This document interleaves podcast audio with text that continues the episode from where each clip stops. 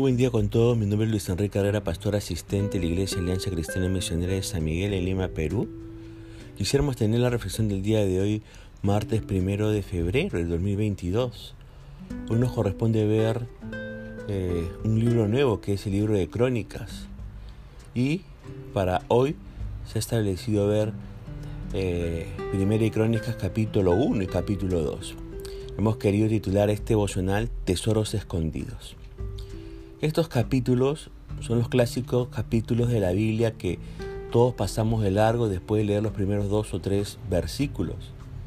Pepe engendró a Pepito, Pepito engendró a Pepón, Pepón engendró a Pepín y sigue, sigue y sigue. Sin embargo, estos capítulos aparentemente innecesarios pueden revelarnos algunas muy gratas sorpresas, tesoros escondidos de gran valor para el que tiene ganas de buscar palabras que le dejarán pensando. Uno se pregunta, ¿en qué pensaba el escritor de crónicas al dejar esto? Pensaba en dejarle al pueblo de Israel información lo más detallada posible acerca de los orígenes de la nación de Israel hasta la época del reinado de David.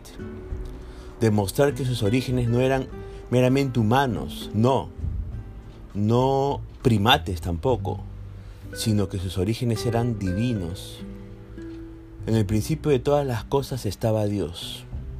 Él fue la fuente del pueblo de Israel durante aquellos miles de años.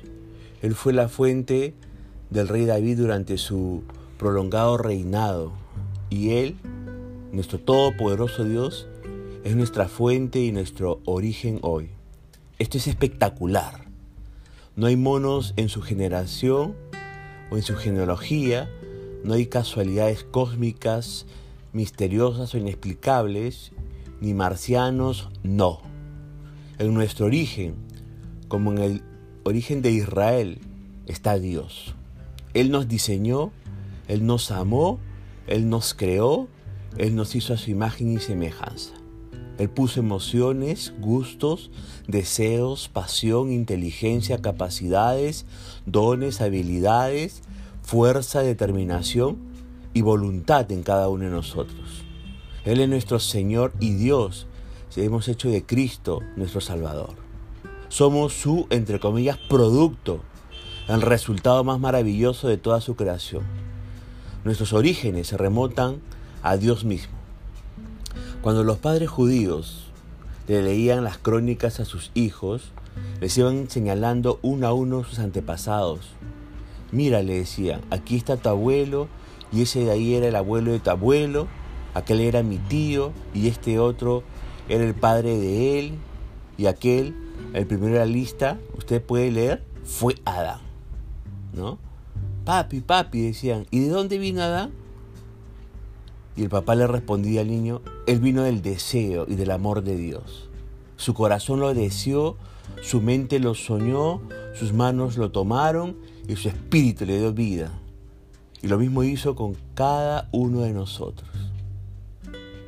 Usted es el deseo de Dios, es su sueño, es lo que más anhela su corazón, es su tesoro más precioso. Nunca lo olvide. Ahora, fíjese que en el capítulo 1 de este libro de Primera de Crónicas, la genealogía comienza con Adán y termina con los judíos que volvieron del exilio babilónico. En los versículos 1 al 27, eh, eh, da allí las genealogías de Adán a Abraham.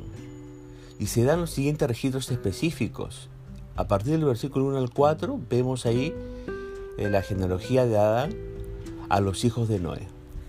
En los versículos del 5 al 7 vemos de los descendientes de Noé surgen todas las, las naciones y pueblos que encontramos en el relato bíblico, por si acaso. ¿ah? Ahora sí, del versículo 5 y 7 vemos a los descendientes de Jafet. También vemos a los descendientes de Can en los versículos del 8 al 16 de este primera de Crónicas 1. En la genealogía de Can se menciona a un tal Misraín, allí en el versículo 11. Y sabe que Misraín es Egipto. Y de la descendencia de Misraín salen los filisteos y los castoreos, ahí en el versículo 12, ¿no? quienes eran enemigos de Israel. Pero también se habla en esta genealogía de Canaán. Y Canaán es Palestina, como lo describe los versos 3 al 16. Y de Canaán surgen toda la familia de los cananeos, los jebuseos, amorreos, jerjeseos, heveos, areceos, cineos, arbadeos, semareos y emateos todos ellos enemigos de Israel. Vemos también a los descendientes de Zen, allí en los versículos del 17 al 27, ¿no? La línea genealógica de Zen es la que más nos interesa porque de él salen los principales hombres y mujeres de Dios. De su linaje surge el pueblo de Israel. Zen fue un hombre temeroso de Dios, con una actitud de honras a su padre, que trajo bendición a toda su descendencia y sus generaciones en cumplimiento de la promesa o perdón de la profecía declarada en Génesis 9 versos 26 y 27. Zen viene en último término, por cuanto Israel, la nación de Israel procede. Fíjese en el versículo 19 de este capítulo 1 de Primera de Crónicas, que se nos dice que hubo un tiempo cuando la humanidad hablaba un mismo idioma. Entonces surgieron personas que se enorgullecieron de sus logros y se juntaron para construir un monumento en su propio honor, la Torre de Babel. El proyecto terminó abruptamente cuando Dios causó que la gente hablara distintos idiomas. Ya que no podían comunicarse entre sí, no pudieron mantenerse unidos. Dios les mostró que sus grandes esfuerzos eran inútiles sin Él. Ahora, aquí aprendemos algo usted y yo. No podemos permitir que nuestros logros nos lleven a la conclusión de que no necesitamos de Dios. Falso. Siempre necesitaremos de Dios. Estemos siempre con logros o con logros no trascendentales. En los versículos 28 al 54 vemos la siguiente genealogía, ¿no? A los descendientes de Abraham a través de Agar y Setura, particularmente en los versículos 28 al 33 a los hijos de Isaac en los versículos 34, a los hijos y descendientes de Esaú a partir de los versículos 35 y 54.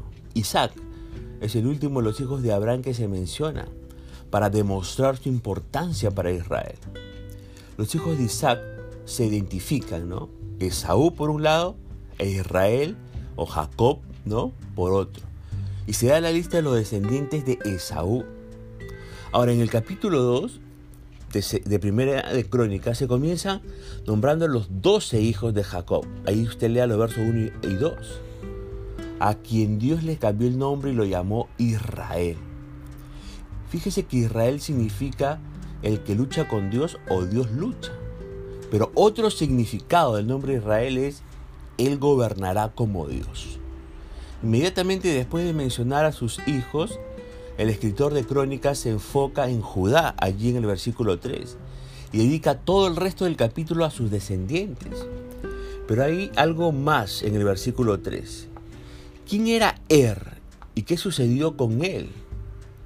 Mire, Er era el hijo mayor de Judá, era un hombre perverso, de manera que el Señor le quitó la vida.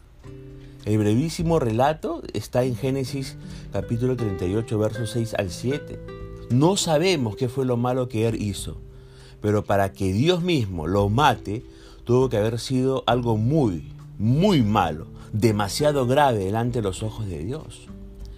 Ahora, ¿qué otro descendiente de Judá es mencionado como, entre comillas, problemático, según el versículo 7 de 1 Crónicas capítulo 2? En efecto, sí, Acán es otro descendiente problemático de Judá.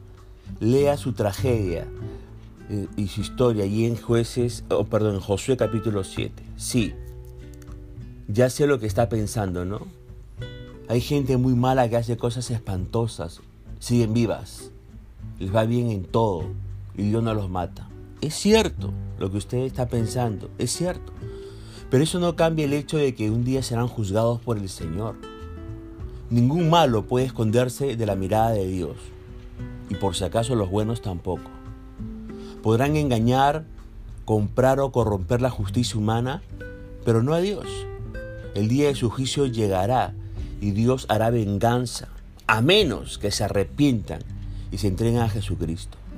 Pero su pensamiento no tiene que estar puesto en ellos, sino en su propia vida. Usted que me escucha. Yo le pregunto a usted, ¿qué hace usted? ¿Con quiénes para? ¿Con quiénes sale? ¿Qué mira? ¿Qué habla? ¿Cómo se divierte? ¿Qué lugar ocupa el Señor Jesús en su vida? ¿Lo tiene en cuenta a la hora de tomar decisiones? ¿Le importa lo que Él piensa y quiere? Tal vez está muy lejos de parecerse a Er o a Can, pero es mejor que aquellos a quienes señala como entre comillas malos, mundanos o carnales. No hay nada en su vida que tenga que cambiar. Usted no tiene nada de qué arrepentirse. Todo lo que hace es correcto. ¿Correcto para usted o correcto para Dios? ¿Olvida por un momento a sus padres, cónyuge, amigos y líderes? Lo que hace, lo que decide y cómo ha elegido vivir, ¿Dios lo aprueba? Piénselo, piénselo por favor. Punto final para el del día de hoy, deseando que la gracia y misericordia del Señor sea sobre su propia vida, conmigo será Dios mediante hasta el día de mañana. Que el Señor le bendiga.